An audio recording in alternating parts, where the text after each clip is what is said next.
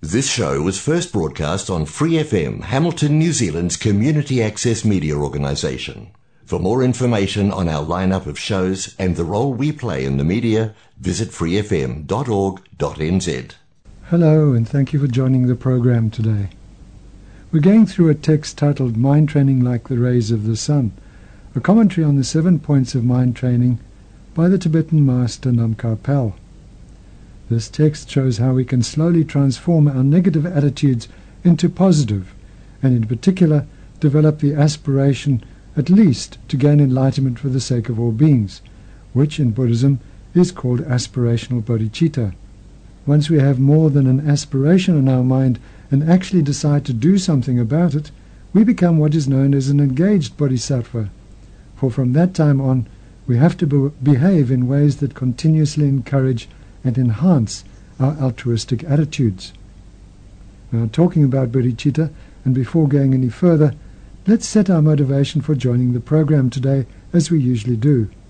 And, as usual, let's make bodhicitta the basis of that motivation, that we may attain enlightenment so that we can benefit not only ourselves, but all living beings. Let's make that our motivation.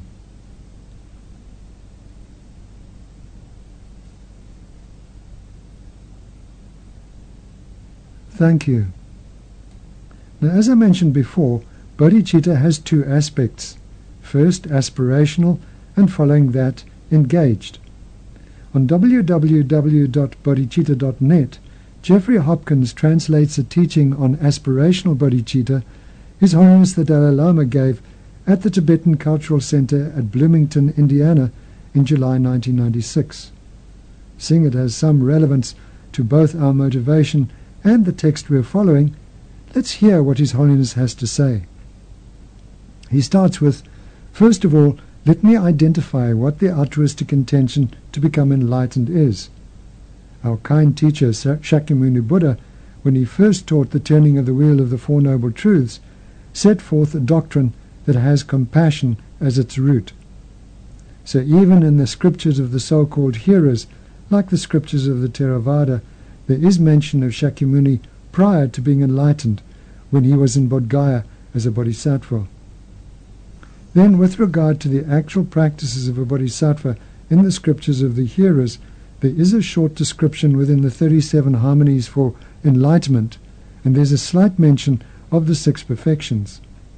But the real emphasis on the practices of the bodhisattva is to be found in the Perfection of Wisdom Sutras.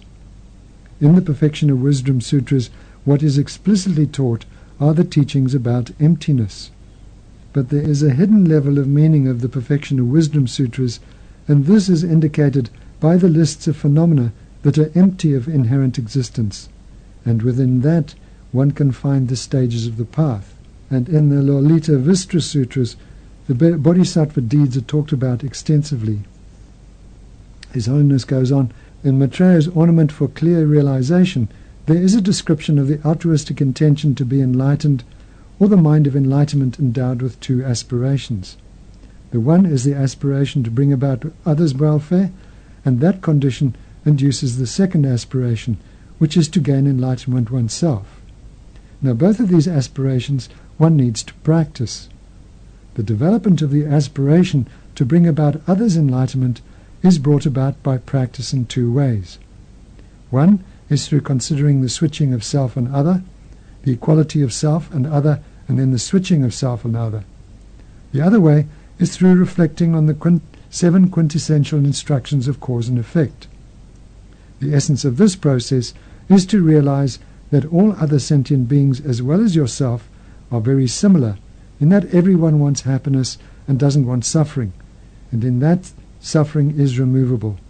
It can be removed. In addition, everyone has the right to remove suffering. Now, as you may have gathered, His Holiness is here talking about the method of exchanging self for others and the seven cause and effect method, otherwise known as six causes and one effect. We've covered these extensively in previous programs. In the first method, one first equalizes oneself with others and then examines the disadvantages of self-cherishing and the advantages of cherishing others, and through this determines to exchange one's habitual putting oneself first for the habit of putting others first. In the six cause and one effect method, one reflects that through countless lives one has had countless mothers. These have not always been the same being, so no being has not been one's mother. Then one reflects on the kindness of the mothers, develops the wish to repay that kindness, develops great love and great compassion, and takes the supreme responsibility to lead them to enlightenment, which leads to bodhicitta. So this is just a brief reminder of what His Holiness is talking about here. He goes on, but what is the difference between self and other? One self is only one, whereas others are limitless in number. And from another point of view, one's own happiness is related with others' happiness. Thus, if others are happy, automatically and naturally oneself is happy. If others suffer, one automatically and naturally suffers. For instance, if you come into a household where people are constantly arguing and they're constantly disturbed, even for just a little while, you will notice the pervasive discomfort in the household, in the family. And if you arrive in the household of a family that is staying with some measure of contentment and happiness, living together peacefully, you yourself will have a sense of comfort shortly after arriving in their house. Thus, in this way, others' happiness and suffering has a close relationship with your own happiness and suffering.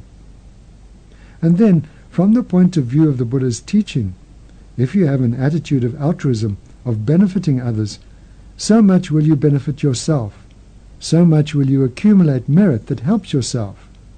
For instance, if you engage in one single practice, such as a prayer or any other type of virtuous practice, if you do this with the motivation of obtaining a liberation from cyclic existence for yourself, or if you do that same activity with the motivation to obtain the omniscience of highest enlightenment, to be of benefit to limitless sentient beings, then the difference in strength, the power of that virtue, is very great. Now, as Holiness says here, the greatness of the difference lies in what we are seeking to accomplish and for whom we are seeking to accomplish it. Motivation for oneself only benefits one being, while a motivation focused on countless beings accomplishes the welfare of those countless beings. His Holiness says, Thus, when one's field of motivation is the welfare of a limitless number of sentient beings, then the virtue accumulated through the practice is extremely vast. Thus, in the Great Vehicle, when it speaks about the accumulation of huge amounts of merit, that merit is achieved through the kindness of other sentient beings. Now, if you ask, how could it be feasible to conceive of everybody, of all sentient beings, as having this kindness, when some don't have a motivation to help others? And how could it possi- be possible that one would be conceiving them nevertheless to be kind? And the answer is that the valuing of other sentient beings is not dependent on their motivation. As Shantideva says in his Guide to the Bodhisattva's Way of Life, among the three refuges, the actual refuges are the true cessations of the obstructions and the paths to achieving those true cessations. Now, those true cessations themselves, or the path consciousness themselves, don't have any motivation to help you, but they provide great protection. Thus, the valuing, the having a sense of cherishing or valuing of things, does not depend on their having the motivation to help you. Thus, from the perspective of practicing the path, it isn't dependence upon this value or kindness of the limitless number of sentient beings that it is possible to proceed ahead on the path. Now, to paraphrase, the last two noble truths, that is the truth of liberation, that there is an end to all our mental obstructions and all suffering, and the truth that there is a path to achieve that, these two noble truths are our real refuge. Liberation is what we're aiming for, and the path is what we practice to achieve that aim.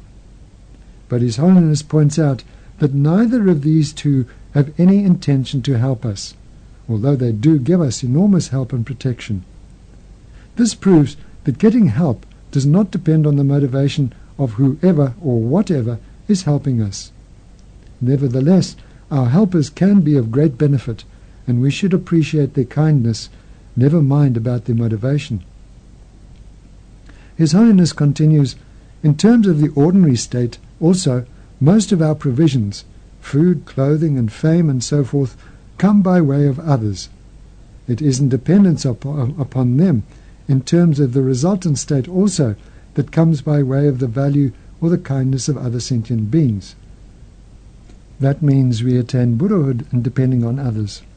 His Holiness continues, Thus it is said that it is in dependence upon the kindness of our fellow beings that we achieve even small pleasures and so forth within ordinary life, and it is in dependence upon others that the great achievement of Buddhahood and so forth is brought about. So it is through our fellow beings, it is in dependence upon them that we achieve anything. Now the problem with those who are just seeking release from cyclic existence for themselves is that their lower or smaller motivation means that they are neglecting their fellow sentient beings. Thus they are falling into a self-centered solitary peace.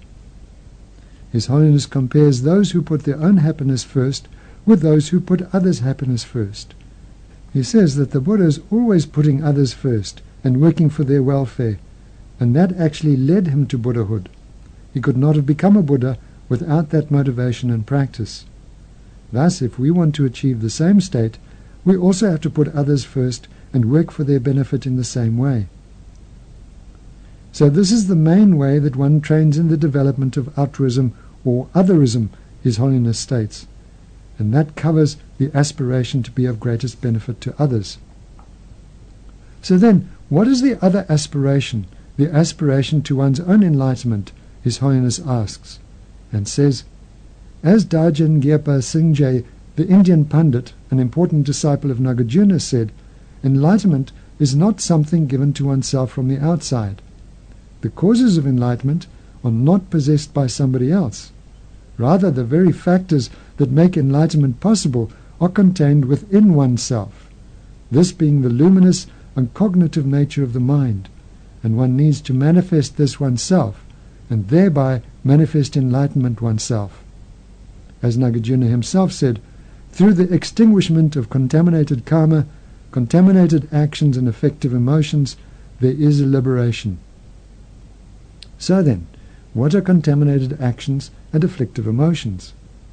Contaminated actions are induced by afflictive emotions. And afflictive emotions are induced by improper mental activities. Improper mental activity is induced by the elaborations of the conception of inherent existence. Those elaborations of the conception of inherent existence are extinguished through emptiness, meaning through realizing emptiness.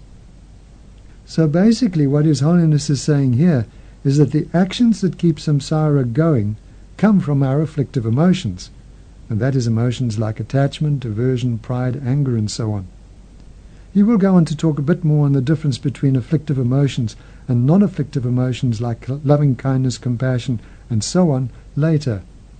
But now he says that afflictive emotions come from the wrong ways that we use our mind including wrong ways of thinking, perceiving, and so on. He calls them improper, meaning that they lead to states and experiences we do not like, want, or wish for. In his book, Daring Steps Towards Fearlessness, The Three Vehicles of Buddhism, Ringu Tulku Rinpoche demonstrates this quite nicely with a story about a spoiled princess. It goes like this. There's a story about a princess who had a small eye problem and that, that she felt was really bad. Being the king's daughter, she was rather spoiled and kept crying all the time. When the doctors wanted to apply medicine, she would invariably refuse any medical treatment and kept touching the sore spot on her eye. In this way, it became worse and worse, until finally the king proclaimed a large reward for whoever could cure, his daughter. After some time, a man arrived who claimed to be a famous physician but actually was not even a doctor. He declared that he could definitely cure the princess and was admitted to her chamber. After he had examined her, he exclaimed, Oh, I'm so sorry. What is it? the princess inquired. The doctor said, Well, there's nothing much wrong with your eye, but there is something else that's really serious. The princess was alarmed and asked, What on earth is so serious? He hesitated and said, It's really bad. I shouldn't tell you about it and no matter how much she insisted, he refused to tell her, saying that he could not speak without the king's permission. Now when the king arrived, the doctor was still reluctant to reveal his findings. Finally, the king commanded, Tell us what is wrong. Whatever it is, you have to tell us. At last, the doctor said, Well, the eye will get better within a few days. That's no problem. The big problem is that the princess will grow a tail, which will become at least nine fathoms long. It may start growing very soon. If she can detect the first moment it appears, I might be able to prevent it from growing. Now at this news everyone was deeply concerned. And the princess, what did she do? She stayed in bed day and night, directing all her attention to detecting when the tail might appear. Thus, after a few days, her eye got well. This shows how we usually react, says Ringu Tulku. We focus on our little problem, and it becomes the center around which everything else revolves. So far, we've done this repeatedly, life after life. We think, my wishes, my interests, my likes and dislikes come first. And as long as we function on this basis, we will remain unchanged. Driven by our impulses of desire and rejection, we will travel the roads of samsara without finding a way out. As long as attachment and aversion are our sources of living and drive us onward, we cannot rest.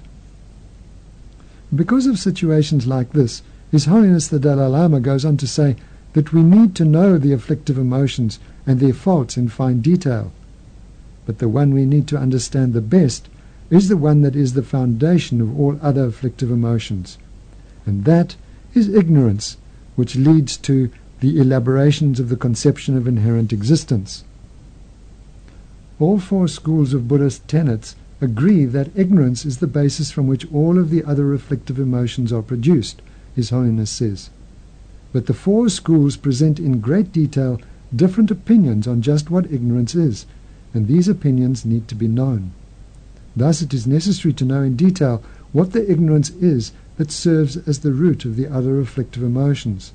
It's not just sufficient to think, oh, ignorance is the root of the afflictive emotions. One needs to know and identify well what this ignorance is. To get a clear understanding of what ignorance is, it is important to get an idea of how phenomena actually do exist. One cannot be just satisfied with how things appear. Rather, one needs to have an idea of how they actually exist. And when one has some idea of how actually things do exist, then you can understand that ignorance is a matter of conceiving phenomena to exist in the opposite way to which they actually are. Thus, it is very important to delineate how phenomena actually abide. So then, within the great vehicle systems of tenets, there is the Chittamatra, or mind-only system, and the Madhyamaka, or middle way system. In the mind-only system, a type of reasoning is used to analyze phenomena that appear to be external objects, and through that reasoning to determine that these externally appearing objects really are not made up of building blocks of external particles. Rather, they are appearances within the entity of internal consciousness. Thus, they hold that the way phenomena actually abide is as of the same entity as internal mind, that they don't exist if they appear as external objects. Thus, the mind-only system sets forth an emptiness of a difference of entity of subject and object. Now, Chandrakirti, the name of the proponent of the Madhyamaka or the middle way school, answers them by saying, just as you have searched with reason to investigate external objects, so one should search and investigate the nature of mind, and that under such analysis one won't find some concretely existing mind also.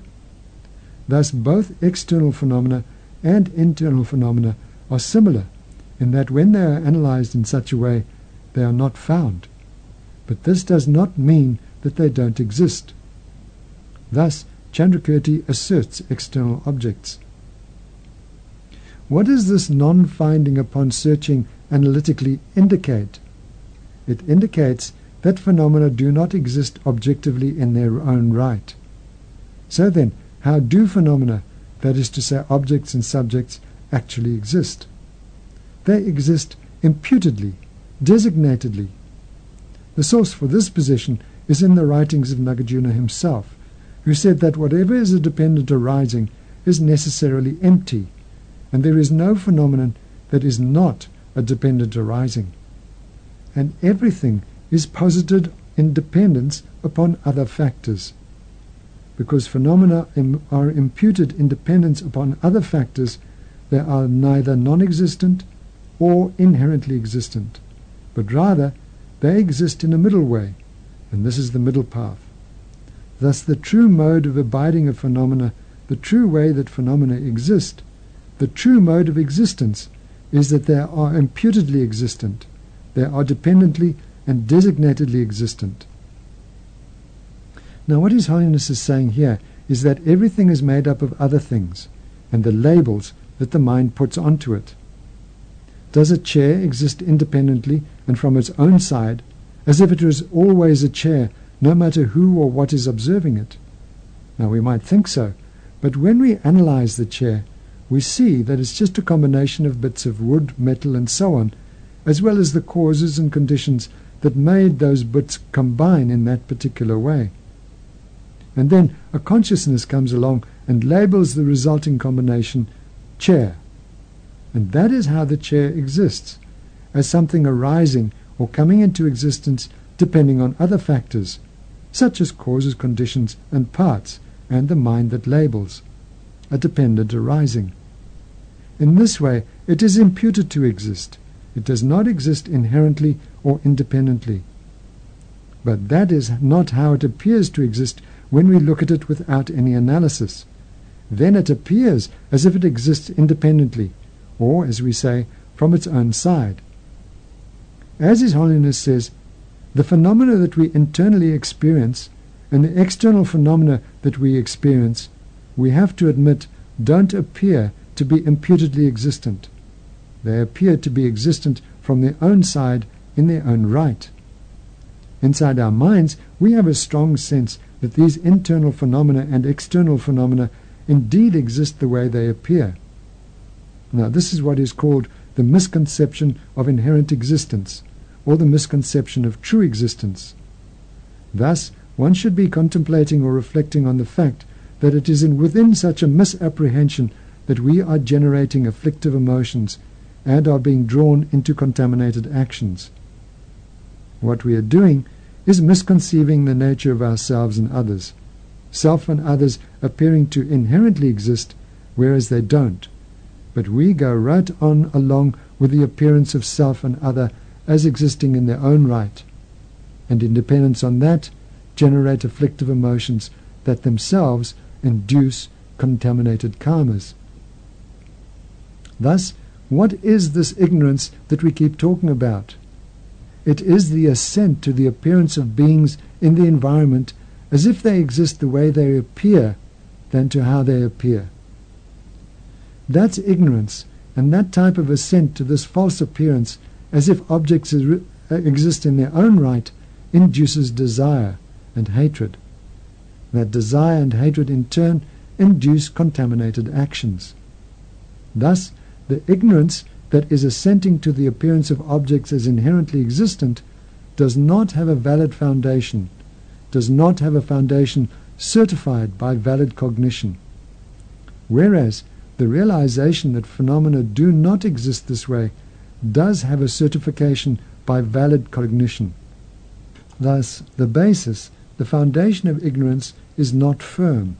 No matter how powerful it has been over time, its foundation is not firm, whereas the foundation of wisdom is firm.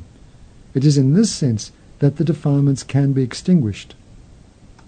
So His Holiness is saying here that by going with the way things appear to us as having real independent existence, we develop desire and hatred, or if you like, attachment and aversion.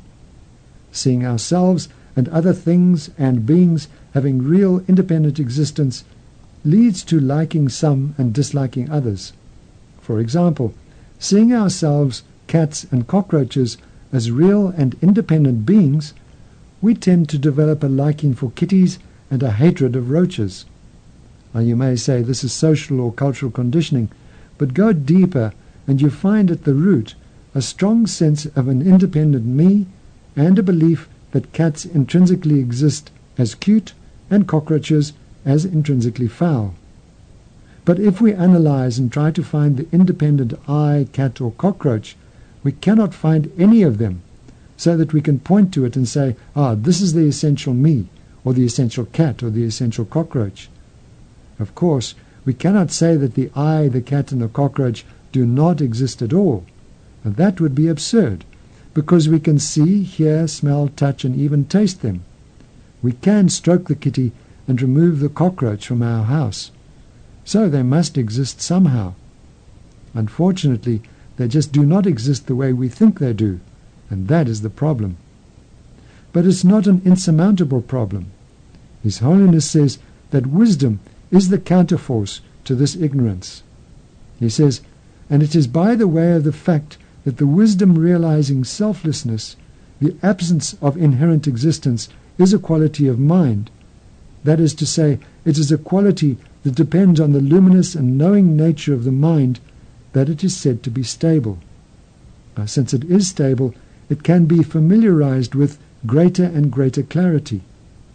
This is the way that you can think about that line mentioned earlier that afflictive emotions which depend on the conceptual elaborations of inherent existence are ceased by emptiness or are ceased in emptiness. His Holiness goes on, Thus, the realization of the emptiness of inherent existence, the realization of the actual nature of phenomena, is the reason why the defilements can be removed. And once the defilements can be removed, then liberation from cyclic existence is possible. And also, the predispositions that are established by the misconception that phenomena exist in their own right these predispositions that cause phenomena to appear in this false aspect and prevent knowledge of all phenomena, these predispositions also are suitable for removal and can be removed. Since the mind naturally has an essence or nature of being luminous and knowing, once these obstructions are removed, then the mind can know everything. Thus, one can understand that full enlightenment is possible and that it would also be possible within one's own continuum to attain this. And this is how, by contemplating this way, you can gain the aspiration to gain your own enlightenment. That is His Holiness the Dalai Lama covering the two aspirations to benefit others as much as possible and to attain enlightenment to do so. And that is where we have to leave the program today, for our time is up. Thank you for joining us, and I hope you will tune in again next week. Please dedicate the positive potential from the program to gaining enlightenment for the benefit of all beings everywhere. Thank you and goodbye. For more episodes, use the accessmedia.nz app for iOS and Android devices, or subscribe to this podcast via Spotify, iHeartRadio, or Apple Podcasts. This Free FM podcast was brought to you with support from New Zealand On Air.